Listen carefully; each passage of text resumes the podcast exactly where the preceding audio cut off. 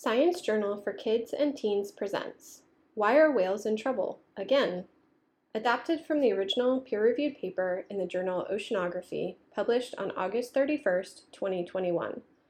Research conducted by Erin Meyer Gutbrod, Charles Greene, Kimberly Davies, and David Johns from the School of Earth, Ocean, and Environment at the University of South Carolina, the Ocean Resources and Ecosystems Program at Cornell University, the Department of Biological Sciences at the University of Brunswick, and the Continuous Plankton Recorder Survey at the Marine Biological Association of the United Kingdom, respectively. Read by Miranda Wilson. Abstract Imagine you are standing on a boat. You look out, searching in all directions for a glimpse of a whale, but you can't find any. Your excitement fades. Where are the whales? Many years ago, an ocean without whales was a real concern because we hunted them too much. Then we banned whaling and their populations grew, yet some whale species are declining again. Why? To find out, we analyzed data from the feeding grounds of the North Atlantic right whale we found that warmer ocean temperatures made food harder to find. Without enough food, fewer whales were born. Also, whales started swimming north to find more food. This puts them in danger from getting hit by ships and tangled in fishing nets. So now they face a new threat from humans climate change. Introduction Whales are an important part of the ocean. Scientists classify them as ecosystem engineers. They support and maintain the ocean ecosystem because their feces, or poop, contains important nutrients. Phytoplankton, microscopic organisms in the ocean, use these nutrients to grow. Fish and other animals then eat the phytoplankton. Phytoplankton help regulate the Earth's climate. They use carbon dioxide from the atmosphere for photosynthesis and fill our atmosphere with oxygen.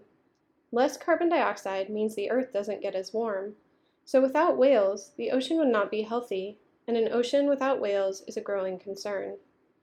Currently, North Atlantic right whales are critically endangered. Scientists estimate that there are only 336 of them left. Here is a photo of a North Atlantic right whale swimming above the ocean bottom. The North Atlantic right whale is one of the largest animals on Earth. It can grow to be longer than a school bus and weigh as much as 10 elephants. We hypothesize that warmer ocean waters mean the whales will have to go to new places to find food.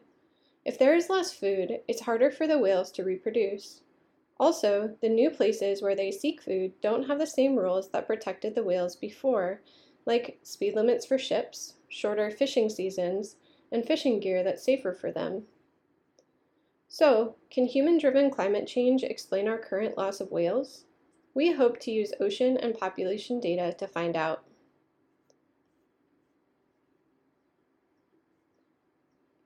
Methods. We analyzed ocean data near the Gulf of Maine, the feeding ground of the whales, to see if it is warming. We looked at the slope water temperature. This is the deep water temperature over the continental slope. This water advects or pushes into the Gulf of Maine, affecting, in turn, its temperature. The slope water temperature can change based on the position of the Gulf Stream. The Gulf Stream is an ocean current. It brings warm water from the equator northward through the Atlantic Ocean. We looked at how the location of the Gulf Stream has changed over the last 30 years. The map in Figure 1 shows how the Gulf Stream can affect the water temperatures in the Gulf of Maine. The Gulf Stream warms the slope water, which advects into the Gulf of Maine, warming it. The usual location of the Gulf Stream can be seen in the light orange color. When the Gulf Stream shifts, its location can be seen in the dark orange color.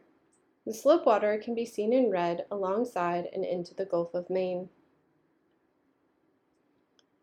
Next, we looked at population data for the whales and their food. The primary source of food for the North Atlantic right whale is a type of copepod, Copepods are crustaceans, like shrimp and crabs, but about the size of a grain of rice. We determined how plentiful they were during the last 30 years. We also estimated how the whale population changed over time by looking at the number of whale sightings, whale births, and whale carcasses. Finally, we analyzed how the change in the water temperature related to the change in the whale population.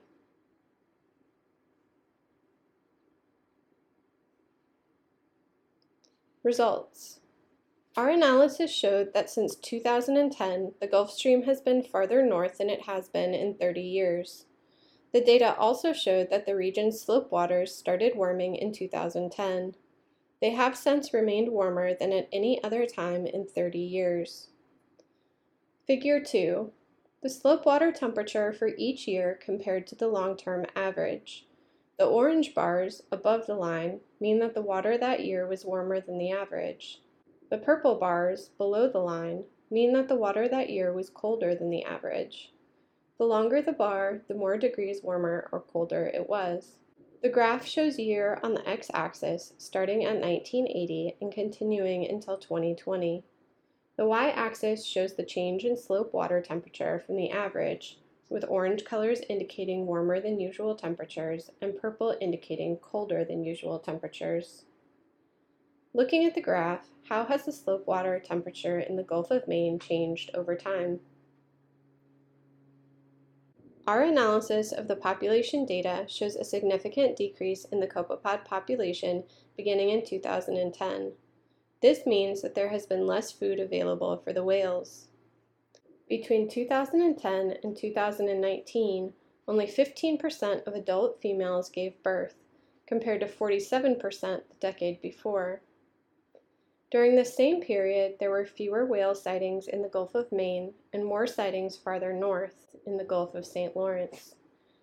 The number of whale carcasses was very high in the Gulf of St. Lawrence in 2017 and 2019.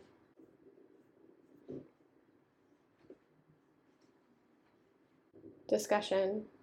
We found that ocean and population data support our hypothesis. The best explanation for the slope water warming we observed is the shift of the Gulf Stream to the north. This shift is consistent with climate change models. That means global warming is causing it to move and make the slope waters near the Gulf of Maine warmer. Copepods prefer cold water. We think warmer water wakes them too early, so they miss the nutritious spring phytoplankton bloom, which they need to grow and reproduce. Also, they tend to be advected into the Gulf of Maine from the colder waters up north. When the Gulf Stream is farther north, less cold water comes down into the Gulf of Maine, bringing fewer copepods. With food levels too low, fewer whales are born, and fewer survive. To find enough food, some whales swim north to the Gulf of St. Lawrence. This is why there were more whale sightings there than in the Gulf of Maine after 2015. It also explains why there were more whale deaths in the area in 2017 and 2019. By looking at the carcasses, scientists know that ships hit the whales, or they got tangled in fishing gear. So, climate change both makes the whales' food scarcer and causes them to move to new habitats, making it harder to protect them from ships and fishing gear. Conclusion Global warming doesn't only change the weather, it changes the ocean. To protect ocean species and keep our oceans healthy, governments need to adjust how they manage the ocean. They have to keep adjusting since the ocean will keep changing as the Earth continues to warm. You can also help protect whales and other ocean organisms from climate change. You can do that by reducing your energy use at home, using less fuel for transportation by walking, biking, or taking the bus, Buying less stuff. Follow the four R's refuse, reduce, reuse, and recycle. Or only eating seafood that has been caught sustainably and ethically. Thank you for listening to this recording.